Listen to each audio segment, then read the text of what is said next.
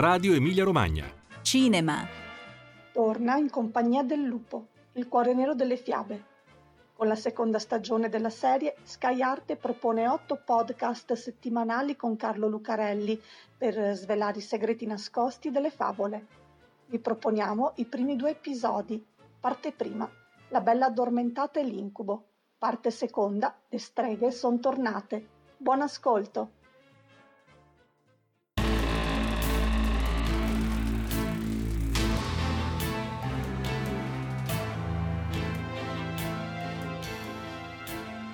Conosciamo bene le favole. Ce le hanno raccontate così tante volte che ormai non hanno più segreti.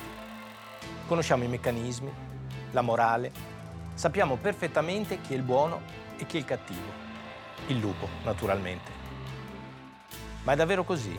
Insomma, siamo sicuri che il cattivo sia proprio il lupo? In compagnia del lupo, il cuore nero delle fiabe nuovi episodi del podcast tratto dalla serie di Sky Arte con Carlo Lucarelli. Buon ascolto.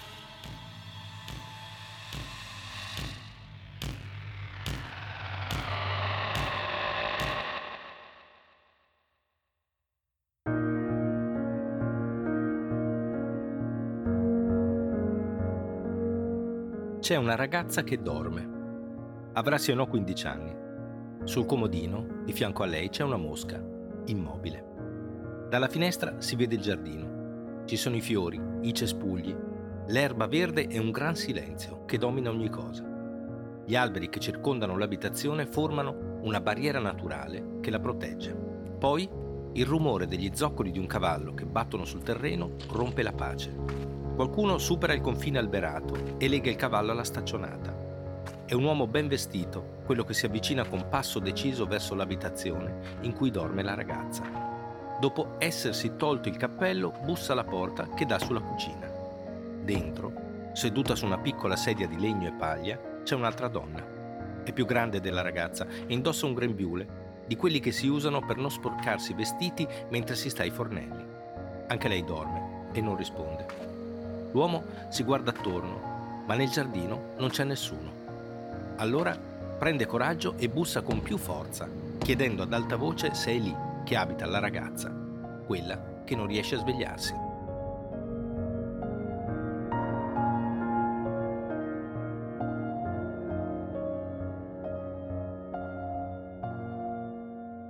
A sentirla raccontare così, con una bella ragazza addormentata, una serva in cucina che non si sveglia quando bussano alla porta e una mosca immobile sul comodino, Sembra una fiaba che conosciamo tutti, la bella addormentata nel bosco.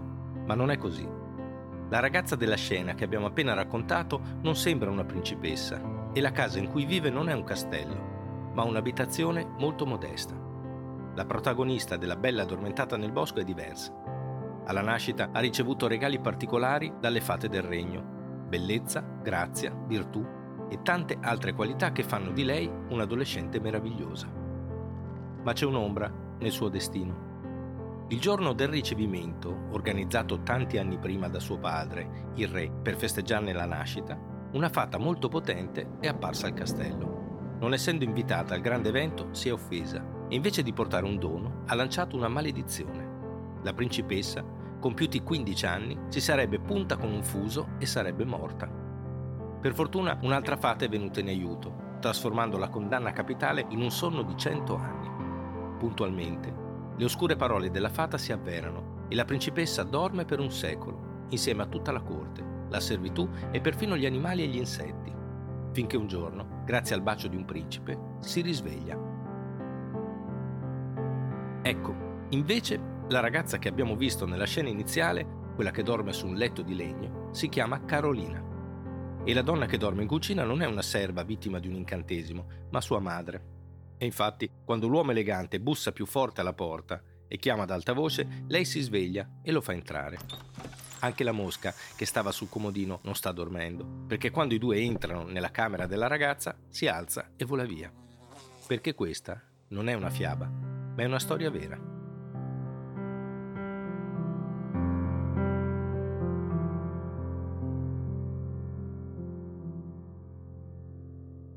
Qualcosa in comune con la bella addormentata della fiaba, la nostra Carolina ce l'ha. Anche lei non riesce a svegliarsi, anche se sarebbe meglio dire qualcosa in comune con le belle addormentate. Perché di versioni della fiaba giunte fino a noi ce ne sono parecchie.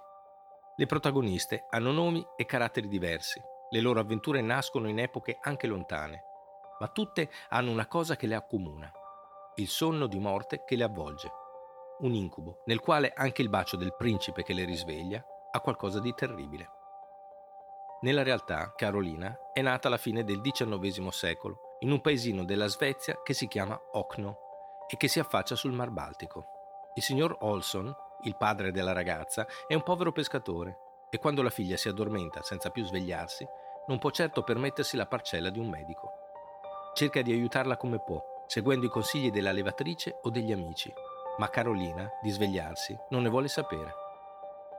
Allora i vicini mettono mano ai risparmi e finalmente la ragazza può essere visitata da un medico. Quell'uomo ben vestito che adesso è a casa loro, per i genitori di Carolina, è molto meglio di un principe.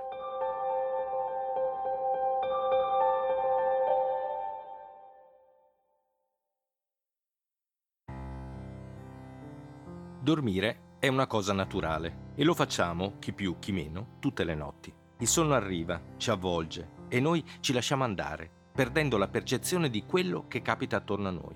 Ma andare a dormire con l'idea di non svegliarsi più è una cosa che mette i brividi e fa passare la voglia di spegnere la luce. Come spiega la psicologa e psicoterapeuta esperta in disturbi del sonno, Alessandra Devoto, il sonno è uno stato molto importante ci permette di ristorarci dalle fatiche della veglia e di ritirarci in un luogo protetto quando viene buio. Questa è una cosa che arriva da lontano, perché la mancanza di luce, per i nostri antenati, coincideva con il momento più pericoloso per la sopravvivenza.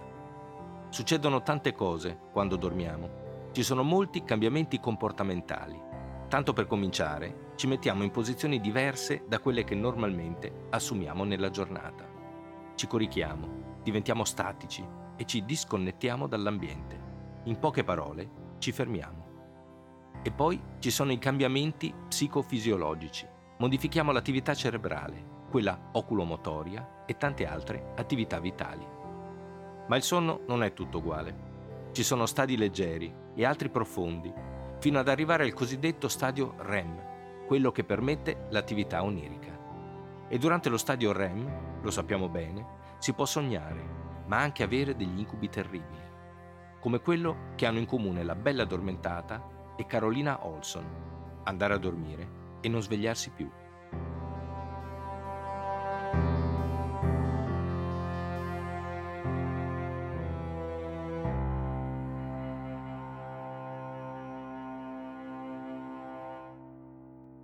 Probabilmente siamo tutti convinti che sia il bacio del principe a risvegliare la bella addormentata dal suo sonno maledetto.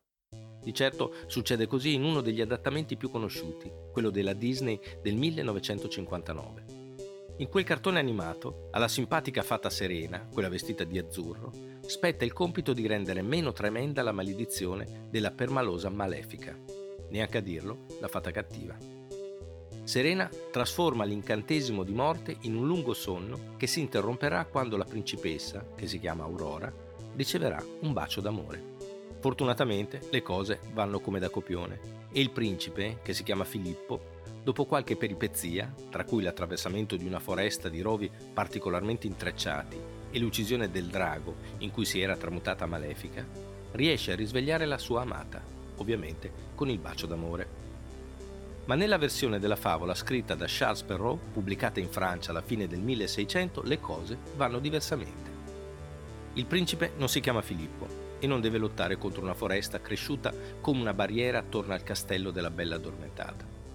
Rovi e sterpi, infatti, al suo passaggio si scansano. Poi, raggiunta la stanza in cui giace la principessa, si comporta davvero gentiluomo. Tiene mani e labbra a posto si inginocchia tremante al suo fianco e ne attende pazientemente il risveglio. Fortunatamente la cosa avviene di lì a poco, perché la scadenza della maledizione, che ha una durata di 100 anni, scocca quel giorno. La principessa apre gli occhi, vede il principe, se ne innamora e i due si sposano la sera stessa. È la fine dell'incubo e il bene trionfa sul male.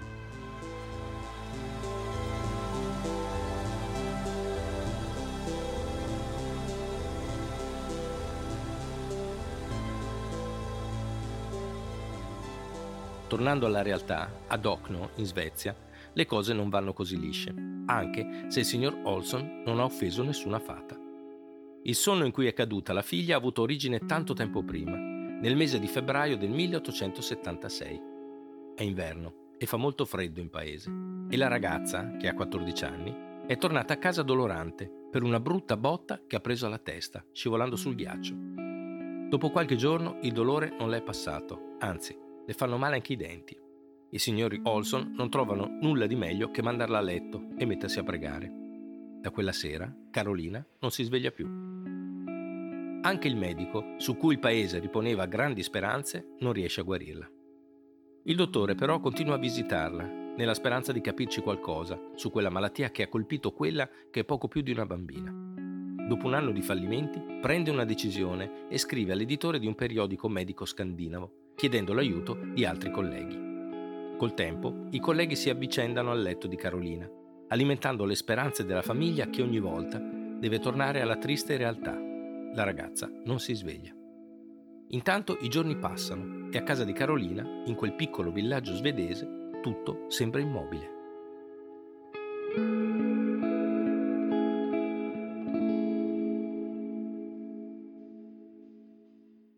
Come ci ha spiegato la dottoressa Alessandra Devoto, se un medico oggi visitasse Carolina, potrebbe ipotizzare che sia stata colpita dalla malattia di Klein-Levin, gergalmente detta sindrome della bella addormentata. È un disturbo neurologico raro di cui non sono chiare le origini. Può durare anni e fa parte di quelle che la medicina del sonno chiama ipersonnie. Tutti noi abbiamo sperimentato la sonnolenza, ma chi soffre di questa sindrome ha una quantità di sonno abnorme, praticamente dorme sempre. Ma all'epoca i medici che visitano Carolina non possono saperlo, perché la sindrome della bella addormentata è stata scoperta molto tempo dopo, negli anni 30.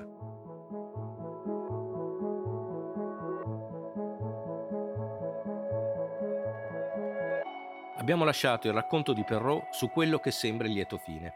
La bella addormentata sveglia, innamorata e novella sposa. Ma anche lì succede qualcosa di brutto, un lato B, un secondo tempo, che sembra uscito da un film dell'orrore. Dopo il matrimonio, la bella addormentata e il principe hanno due bambini. Si chiamano Aurora e Giorno e neanche a dirlo sono bellissimi. Ma c'è qualcosa che non funziona. Il principe fa la spola tra il castello della ragazza e quello in cui abita con i genitori spaventato all'idea di presentare moglie e figli alla madre. Diventato re per la morte del padre, si decide a portare la famiglia nel suo regno. Poco dopo, però, parte per la guerra e affida il potere alla regina madre, che trasferisce nuore e nipoti in una casa nella foresta, quella dove un uomo con un coltellaccio sta salendo le scale. La lama è lunga e affilata, abbastanza per sgozzare una bestia. L'uomo trema e suda prima di spalancare la porta della stanzetta dove gioca Aurora. Ha un ordine preciso, impartitogli dalla regina madre. Deve uccidere la nipote, per poi cucinarla in salsa piccante, perché la donna discende da una famiglia di orchi e va matta per la carne dei bambini. Ma quando Aurora gli salta al collo chiedendogli un dolciume, l'uomo, che è un cuoco e non un assassino, si scioglie in lacrime. Nasconde Aurora e la sua famiglia, salvando loro la vita almeno finché la regina non li scopre. C'è una vasca enorme, dentro cui strisciano serpenti velenosi, ramarri e vipere. Sul bordo, con le mani legate, ci sono Aurora, il fratellino Giorno e la loro mamma, la bella addormentata. Ci sono anche il cuoco e sua moglie. Le guardie stanno per buttarli nella vasca, quando il re arriva improvvisamente a corte. Per la paura delle conseguenze delle sue azioni, la regina madre si getta nella vasca e viene sbranata viva dalle bestiacce di cui è piena. Assistere alla scena non deve essere stato semplice, nemmeno per un re che torna dalla guerra. Come non deve essere facile, per la madre di Carolina, assistere la figlia, addormentata in un letto per tutti quegli anni. Un giorno la signora entra nella camera della figlia con il solito bicchiere di latte e acqua zuccherata con cui l'alimenta. Questa volta però Carolina non è stesa sul letto, ma è seduta e sta borbottando qualcosa. La signora si avvicina, sopraffatta dalla felicità, e riconosce in quelle parole una preghiera che le aveva insegnato quando era bambina. Purtroppo però la ragazza non è davvero sveglia. Ogni tanto si siede sul letto, si mette a pregare e poi torna a dormire, o almeno così raccontano i genitori. C'è poi un'altra cosa strana che viene raccontata dai medici. I capelli e le unghie della ragazza non crescono.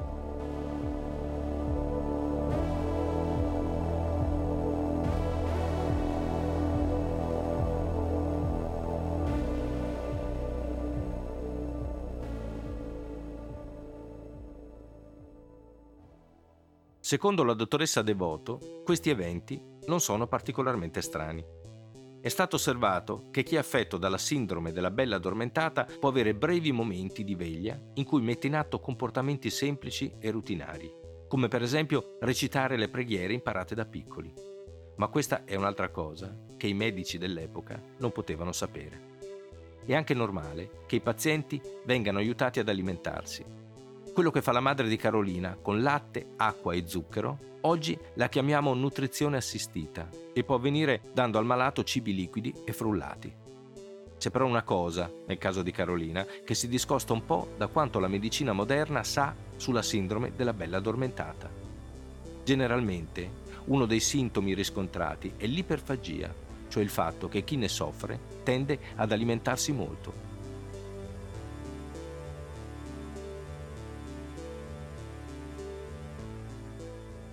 Nel luglio 1892 Carolina Olson viene ricoverata in ospedale. Qualcuno sostiene che venga sottoposta ad una sorta di terapia elettroconvulsivante, una specie di antenato dell'elettroshock. Altro che bacio. Già, l'elettroshock. Un'altra di quelle cose che solo a pensarci fa venire una gran paura. In realtà è una terapia inventata e protocollata negli anni 30 e oggi utilizzata nelle sindromi psichiatriche resistenti ai farmaci. All'epoca di Carolina potevano forse esisterne delle forme rudimentali, oppure è possibile pensare che alla ragazza siano stati dati cocktail di farmaci stimolanti nel tentativo di risvegliarla. Ma c'è un'altra sindrome, piuttosto nota, che non possiamo escludere sia teoricamente collegata a questa storia. È una malattia psichiatrica che prende il nome dal famoso barone di Munchausen. Karl Friedrich Hieronymus von Munchausen era un militare tedesco vissuto nel XVIII secolo. Era conosciuto per le avventure mirabolanti e poco credibili che raccontava, storie più vicine al mondo dei sogni che alla realtà, inventate per attirare l'attenzione su di sé. I suoi racconti erano talmente inverosimili che ispirarono diversi scrittori, tra cui Rudolf Erich Raspe, autore del romanzo che in italiano si intitola Le avventure del barone di Munchausen. Chi soffre della sindrome di Munchausen tende ad inventarsi e a sottolineare di essere molto malato per attirare compassione e attenzioni particolari. Ma non è il solo disturbo psichiatrico che porta il nome del barone. La sindrome di Munchausen per procura, studiata negli anni 70, è ancora più inquietante. Colpisce il caregiver, ovvero colui che si occupa di un bambino o di una persona non autonoma. Chi ne è affetto finge che la persona di cui si prende cura abbia una malattia. In alcuni casi quella malattia inventata arriva al punto di provocarla davvero, magari somministrando sostanze sedative o addirittura nocive ai bambini o alla persona che dovrebbe assistere un'altra situazione che definire un incubo è poco. Per quanto riguarda la storia clinica di Carolina, così lontana nel tempo, non abbiamo elementi sufficienti per capire se la madre della ragazza o qualcuno dei familiari soffrisse della sindrome di Munchausen per procura. Dunque non sappiamo se qualcuno abbia indotto il sonno della ragazza, magari per ottenere degli aiuti economici dai paesani o per ricevere un po' delle loro attenzioni anche se il dubbio è legittimo.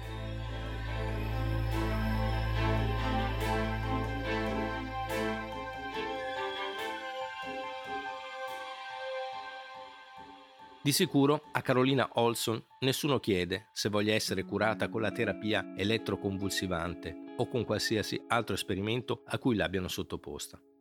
Come nessuno chiede un'altra bella addormentata, una delle tante di cui sono narrate le vicende, la principessa zellandina, di ricevere ben altre attenzioni per porre fine al sonno di cui è vittima. La storia è raccontata in un romanzo cavalleresco scritto nel 1300, il roman de Perseforest. I protagonisti, un cavaliere di nome Troilo e la principessa, si incontrano e si innamorano. A causa di alcuni eventi i due si perdono di vista finché Troilo riesce a raggiungere Zellandina nel suo castello. C'è però il solito problema la ragazza è addormentata a causa di un incantesimo. Questa volta a lanciarlo non è stata una fata, ma una dea, e tutto è accaduto a causa di una scheggia conficcata nel dito della principessa. Il re di Zelanda, allora, ha chiuso la figlia in una torre, adagiandone il corpo nudo e indifeso sopra un letto. Dopo una iniziale titubanza, in cui Trollio si chiede se sia più o meno opportuno baciare la ragazza addormentata, il cavaliere si convince che il potere di quel gesto potrà svegliarla. Nonostante i baci, Zelandina però continua a dormire. Allora Troilo, su consiglio della dea Venere, suppone che il coito sia la terapia efficace per svegliare la principessa e abusa di lei mentre dorme. La ragazza rimane incinta e dopo nove mesi nasce un bambino. Durante tutto il parto, Zelandina continua a dormire e non si accorge di niente. Il bambino però è ben sveglio e anche molto affamato. Cerca disperatamente il seno materno, ma trova soltanto un dito della madre. Un equivoco provvidenziale, perché in questo modo succhia via la scheggia di legno che le impediva di svegliarsi. Un risveglio simile caratterizza anche la storia della bella Talia, nella versione della fiaba scritta da Giovan Battista Basile nel 1636, contenuta in una raccolta che si chiama Pentamerone. La ragazza è rimasta vittima di un sonno causato dalla solita scheggia che le si è infilata nel dito mentre stava filando. A trovarla è un re cacciatore che, ammaliato dalla sua bellezza, non ci pensa due volte a portarsela a letto. Anche qui un parto di due gemelli testimonia che fra i due c'è stato molto più che un bacio d'amore. Siamo di fronte a veri e propri stupri, commessi con la scusa o anche la convinzione di aiutare la vittima di un incantesimo. Principi, re o cavalieri, che trovandosi in una condizione di potere abusano di giovani donne addormentate e inermi. Per fortuna, e per quel che ne sappiamo, nessuno abusa sessualmente di Carolina Olson durante il lungo sonno. Sonno che la donna interrompe spontaneamente il 3 aprile del 1908 la cameriera che l'accudisce, perché nel frattempo la madre è morta, trova Carolina che salta e piange nella sua camicia da notte, ma non seduta sul letto, come quando borbottava le preghiere. È in piedi, sul pavimento, finalmente sveglia. Da quando si è addormentata sono passati più di 32 anni. Reporter e giornalisti vengono da tutta Europa e dagli Stati Uniti per intervistarla, ma la famiglia la nasconde e la protegge per non farla diventare un fenomeno da baraccone. Non sappiamo se Carolina da quel momento in poi visse felice e contenta per il resto della sua vita, peraltro lunga, e nemmeno è ancora chiara la natura del suo lungo sonno e il perché si sia interrotto. C'è una foto, pubblicata su un giornale, in cui Carolina è in posa, in un bel giardino. Non si capisce bene se stia sorridendo, ma di sicuro è ben sveglia.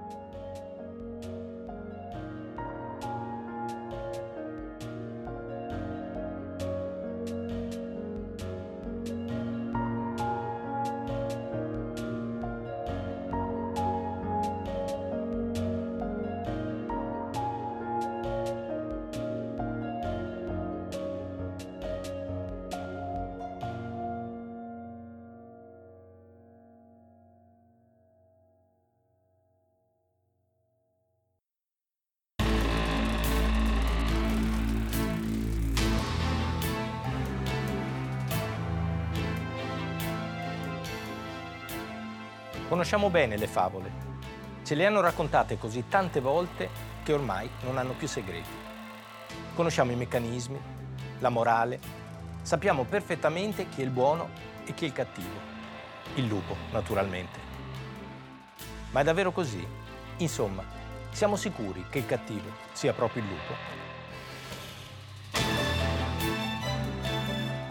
In compagnia del lupo, il cuore nero delle fiabe i nuovi episodi del podcast tratto dalla serie di Sky Arte con Carlo Lucarelli.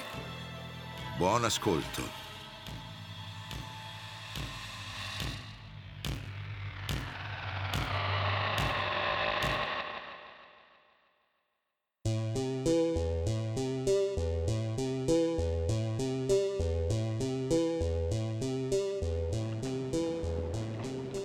Una calda notte d'estate dei primi anni del Novecento, davanti alle coste di Alicudi, in Sicilia, c'è una barca di legno.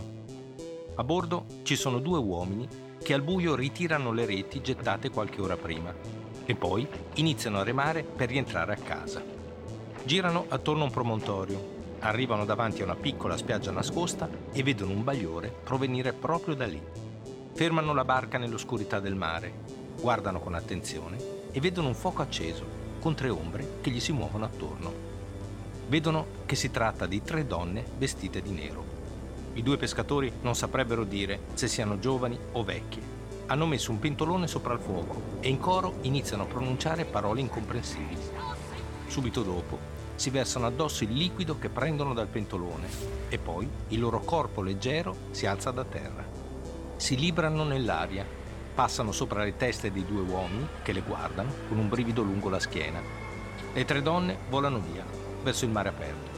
Sottovoce, al buio, in mezzo al mare, i due uomini sono spaventati e parlano della leggenda antica che tutti ad Alicudi conoscono. È un racconto popolare che narra di tre donne vestite di nero che si ritrovano sulla spiaggia la notte per volare via verso Palermo o verso l'Africa. Però c'è un problema, perché quella era una leggenda, va bene, ma quegli uomini, le donne, le hanno viste davvero sono streghe, si dicono con un filo di voce. Sono spaventati, perché le streghe fanno sempre paura, molta paura.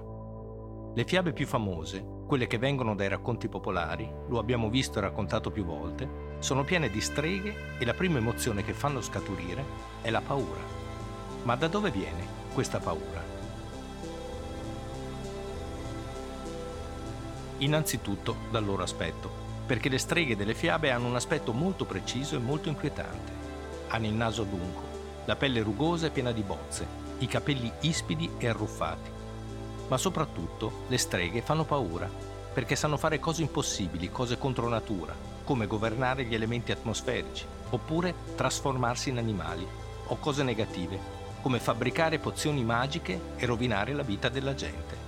Le streghe, lo sanno tutti, fanno paura, perché sono cattive. Forse. La strega di Hansel e Gretel è sicuramente una delle più famose. Dopo aver girovagato nel bosco per giorni senza mangiare, i due fratellini arrivano davanti ad una casetta fatta di pane e col tetto di focaccia. Hansel e Gretel non ci pensano due volte.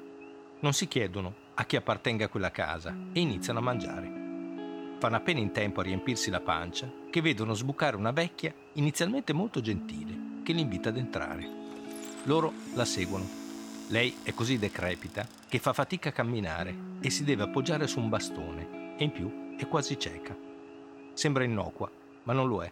I fratelli Grimm lo chiariscono subito. Le streghe hanno gli occhi rossi e la vista corta, scrivono, ma hanno un fiuto finissimo, come gli animali, e sentono l'avvicinarsi di creature umane. La casa di Marzapane l'ha costruita per attirare i bambini, perché è di quello che si cibano le streghe, di bambini.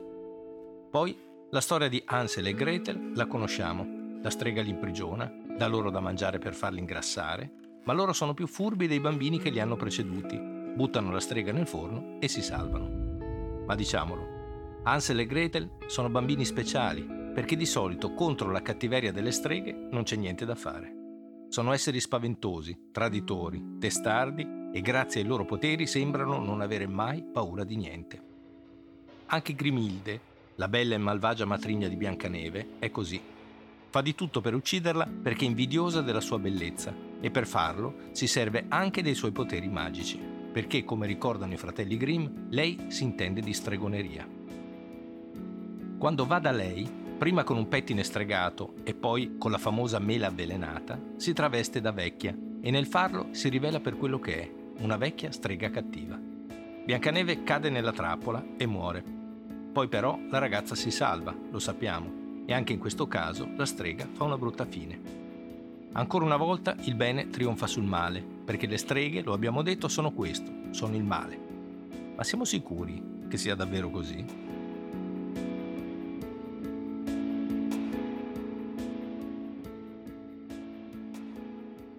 La parola strega deriva dal greco strix, che è un rapace notturno, il barbagianni, che secondo le credenze popolari era solito succhiare il sangue delle capre. Le streghe esistono già nel mondo classico e sono tanti gli autori che se ne occupano. Secondo Video sono mostri metà donne e metà uccelli, mentre secondo Apuleio sono donne che riescono a trasformarsi in animali grazie ad un unguento magico. Ecco, gli unguenti magici sono importanti perché bisogna sapere come farli, bisogna sapere cosa metterci dentro. Dunque, le streghe dell'antichità classica sono donne che sanno fare gli unguenti e queste capacità derivano loro dai riti pagani, misterici ed esoterici che seguono. Sono devote a dee come Diana, Ecate o Demetra, che sono dei della natura e infatti con la natura hanno un rapporto particolare. Si dedicano allo studio delle erbe, sanno riconoscerle e con quelle sanno curare le persone. Nel mondo classico esistono gli studi sulle piante, come quelli di Plinio o di Galeno, ma le conoscenze popolari di quelle donne, che sono dette anche erbarie, sono un'altra cosa. Sono un misto di scienza, magia e superstizione. Non a caso, quando somministrano le erbe pronunciano anche formule di rito, parole magiche. Nel mondo classico, dalle streghe si va quando si ha qualche malanno o per trovare sollievo. Loro fanno nascere i bambini, ma sanno anche praticare aborti hanno un potere che difficilmente può essere controllato, perché è un potere naturale e allo stesso tempo misterioso, anche perché con le piante si possono fare i veleni e anche uccidere. Le streghe fanno paura, ma allo stesso tempo sono tollerate, perché le erbarie sono inserite nel tessuto sociale, le loro capacità sono preziose e necessarie. Insomma, le streghe qui non sono né buone né cattive. Tutto dipende dal fine per cui adoperano le loro capacità, come tutti. Tornando alle fiabe, a questo proposito ce n'è una molto importante, trascritta dai fratelli Grimm. È la storia di Frau Holle, che è una strega, in effetti, ma molto diversa dalle solite streghe che popolano il nostro immaginario. Una vedova, arcigna e rancorosa, ha una figlia brutta e pigra, che lascia oziare tutto il giorno. E poi ha anche una figliastra bella e laboriosa, a cui invece assegna tutti i lavori domestici più faticosi. Ogni giorno la ragazza deve filare seduta su un pozzo finché le dita non le sanguinano. Un giorno il fuso le cade nel pozzo e la matrigna le ordina di andarlo a recuperare. Allora la ragazza obbediente si cala nel pozzo, ma perde i sensi. Quando si riprende si ritrova in un luogo bellissimo, paradisiaco, dove incontra Frau Holle, una vecchia brutta e dai denti lunghi e affilati, che le permette di restare da lei in cambio di un aiuto nelle faccende domestiche. In particolare, la fanciulla deve rifare ben bene il suo letto e scuotere via tutte le piume in modo che sulla terra possa nevicare. Le due vivono in armonia per qualche tempo. Poi alla ragazza viene nostalgia di casa. Frau Holle decide di riaccompagnarla e per premiarla per la sua bontà e laboriosità fa scendere su di lei una pioggia d'oro che la rende ricca.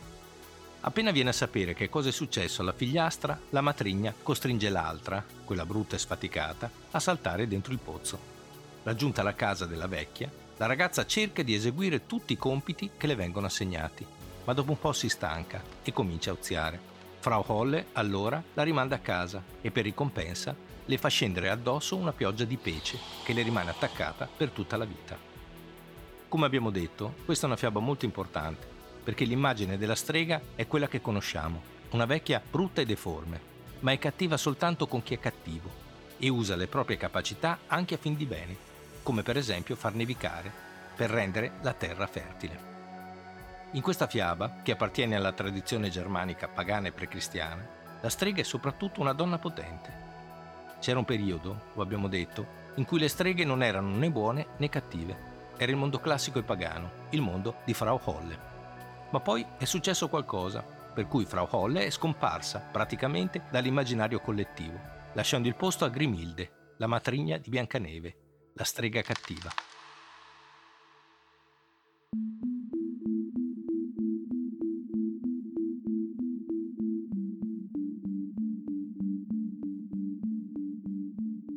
Con l'avvento del cristianesimo, nei secoli, i culti pagani prima sono diventati minoranza e poi sono stati condannati come eresie. Agli inizi del Trecento si diffonde l'idea che le streghe siano adoratrici del diavolo e così nel 1326 Papa Giovanni XXII ordina che il Tribunale della Santa Inquisizione, oltre che delle eresie, si occupi anche di pratiche magiche. In breve tempo dilaga la paura delle streghe, perché tutti sono convinti che esista una setta malvagia al servizio del diavolo i cui membri vanno scovati e annientati.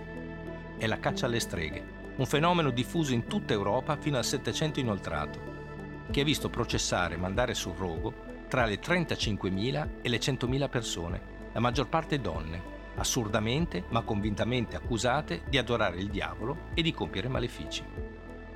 I primi processi per stregoneria risalgono alla prima metà del 300, ma è verso la fine del 400 e poi nel 500 e nel 600 che la persecuzione si intensifica. Nel 1487 due inquisitori tedeschi, Heinrich Kramer e Jacob Sprenger, frati domenicani, pubblicano il Malleus Maleficarum, il martello delle streghe, una sorta di manuale dell'Inquisizione che ottiene da subito un enorme successo. Si tratta di un testo profondamente misogino e infatti si chiarisce subito che ci sono più streghe che stregoni, che la donna è un maschio mancato e che a causa della sua debolezza è maggiormente incline alle tentazioni del demonio. Le donne sono responsabili del peccato originale, sono bugiarde infide e infatti per farle confessare i due inquisitori dicono che è necessario torturarle. Sotto tortura, naturalmente, le accusate confessano le cose più assurde di essere in grado di provocare tempeste, distruggere raccolti, di fare malefici per uccidere i bambini. Molte di loro raccontano di ciò che avviene nei sabba, i ritrovi di streghe e stregoni durante i quali si festeggia il demonio con riti orgiastici. E infine dicono anche di saper preparare un unguento che permette loro di volare. Gli inquisitori credono alle loro confessioni, sono convinti che quelle donne siano potenti e anche cattive perché una donna che sa volare può farlo solo perché è in combutta con il diavolo. E poi gli inquisitori sono anche convinti di un'altra cosa, che il diavolo marchi il corpo delle proprie streghe con segni a volte molto visibili, come certi capelli rossi, ribelli, altre volte con piccole o grandi imperfezioni. Una delle prime cose che è necessario fare, secondo il Malleus Maleficarum, è perlustrare la pelle delle accusate di stregoneria alla ricerca di un segno che gli inquisitori molto spesso trovano. Sono voglie, angiomi, nei o anche solo cicatrici dalla forma strana. Il corpo delle streghe viene preso di mira, perché se un corpo non è perfetto, allora ci deve essere lo zampino del diavolo e deve appartenere a una donna cattiva. Ecco, questa convinzione che il corpo debba essere perfetto è una cosa che rimane ancora oggi, anche se in modo diverso. Lo ha affermato anche la filosofa Maura Gancitano, parlando di un fenomeno attuale che si chiama body monitoring, che ci porta ad osservare il nostro corpo in maniera ossessiva. Qualunque caratteristica diversa da un modello ideale, che ovviamente non è raggiungibile, ci sembra una caratteristica sbagliata, qualcosa che dobbiamo cambiare. Parlare di streghe quindi ha sicuramente a che fare con la storia, la magia e l'intangibile, ma anche a che fare con la nostra vita quotidiana, con la vergogna che proviamo rispetto al nostro corpo perché avvertiamo su di noi uno sguardo che è uno sguardo giudicante.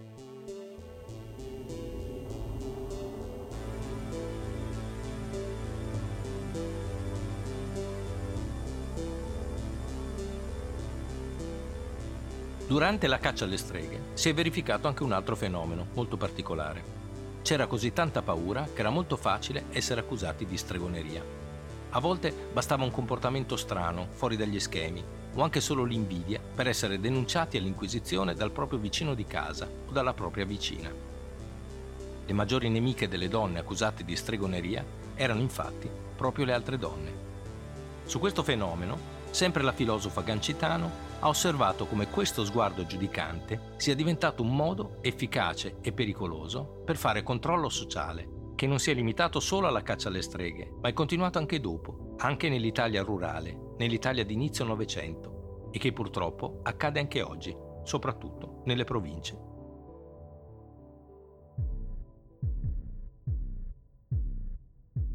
L'ultima vittima della caccia alle streghe ha un nome e un cognome. Si chiama Anna Goldi. È il 1782 in Svizzera e Anna sale sulla ghigliottina, non sul rogo, ma è lo stesso perché l'accusa è sempre la stessa, stregoneria e infanticidio. Le streghe, si dice, odiano i bambini ed è per questo che continuano a fare paura nella letteratura per l'infanzia.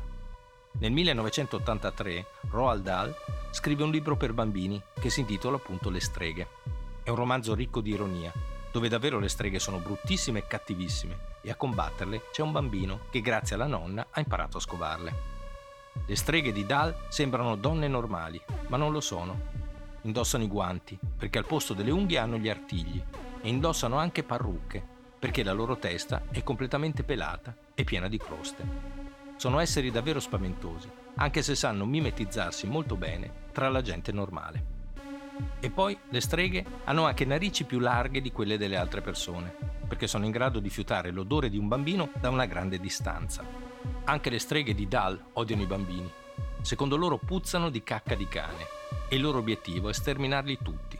Per questo progettano di acquistare delle pasticcerie per poterli attirare e poi farli sparire, prima trasformandoli in animali e poi uccidendoli. Quello che fa Dahl nel suo romanzo è riprendere la figura della strega, spaventosa, terribile e in grado di nascondersi molto bene, e poi metterla al centro di una storia che la rende qualcosa di cui si può anche sorridere. I tempi, per fortuna, sono cambiati. Torniamo a quella notte al largo di Alicudi e a quelle donne, le streghe, che i pescatori vedono volare nel cielo. Non è la prima volta che succedono cose così strane e non sarà neanche l'ultima.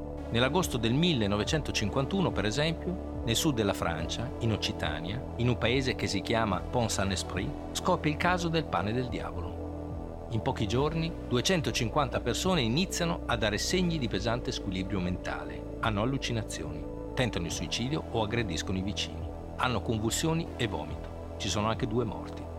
Immediatamente si ipotizza che la causa sia il pane del fornaio locale. Quel pane maledetto, dice la gente, e lo scrivono anche i giornali. La sua bottega viene sbarrata con una croce per esorcizzarla dal demonio e il fornaio rischia anche il linciaggio. È colpa delle streghe, dicono tutti, ma non è così. Viene fatta l'autopsia sui due morti di Pont-Saint-Esprit e salta fuori un'ipotesi molto più plausibile. Il fornaio confessa di aver mescolato il grano con una partita di segale avariata. Il cereale era stato colpito da un fungo che sviluppa alcaloidi tossici noto come ergot. La segale colpita dall'ergot viene detta segale cornuta e nel corso dei secoli è stata probabilmente responsabile di numerosi episodi di isteria e allucinazioni di massa avvenuti in tutta Europa. L'avaro fornaio non lo sapeva ma nel 1943 lo scienziato Albert Hoffman, a partire proprio dall'ergot, aveva scoperto l'LSD, l'acido lisergico, un potente allucinogeno. Le streghe quindi non c'entrano. Si tratta di allucinazioni e la spiegazione è scientifica. A proposito di allucinazioni, ancora oggi Alicudi è chiamata l'isola delle donne che volano. Tra il 1902 e il 1905 gli abitanti dell'isola vedono per davvero cose strane, barche alzarsi dall'acqua, uomini in grado di salvare i pescherecci dalle trombe marine solo pronunciando delle formule magiche e, appunto, le donne che volano.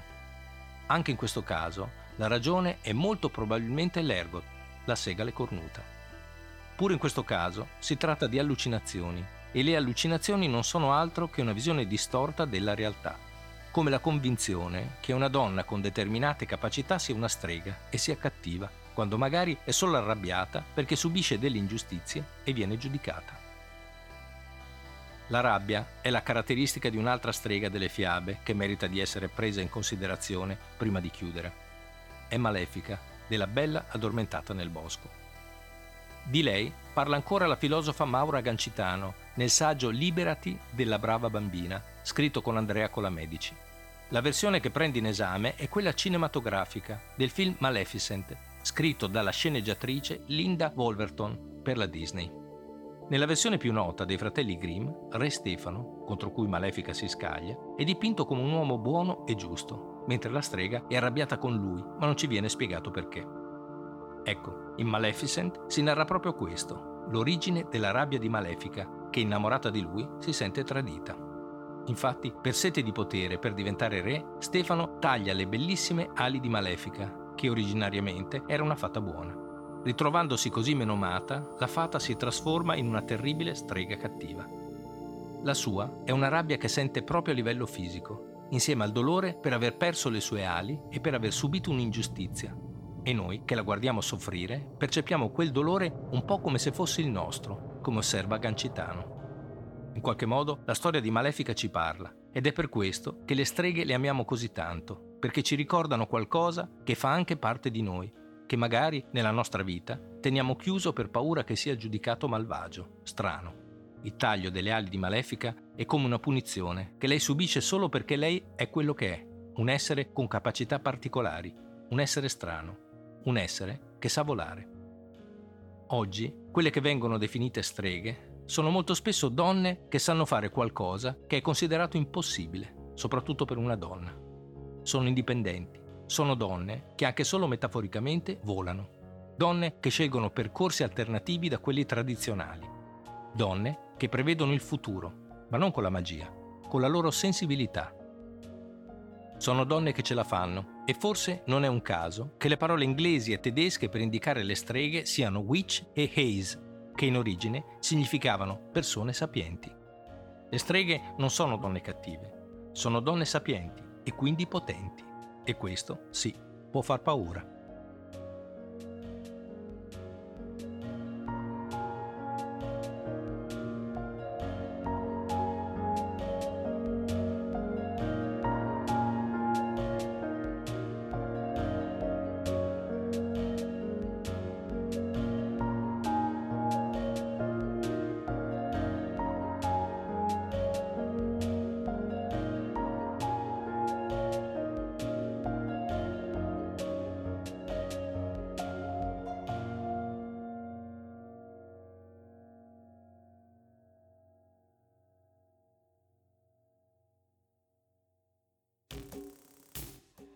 Serie TV in compagnia del lupo, il cuore nero delle fiabe, è disponibile su Sky e Now.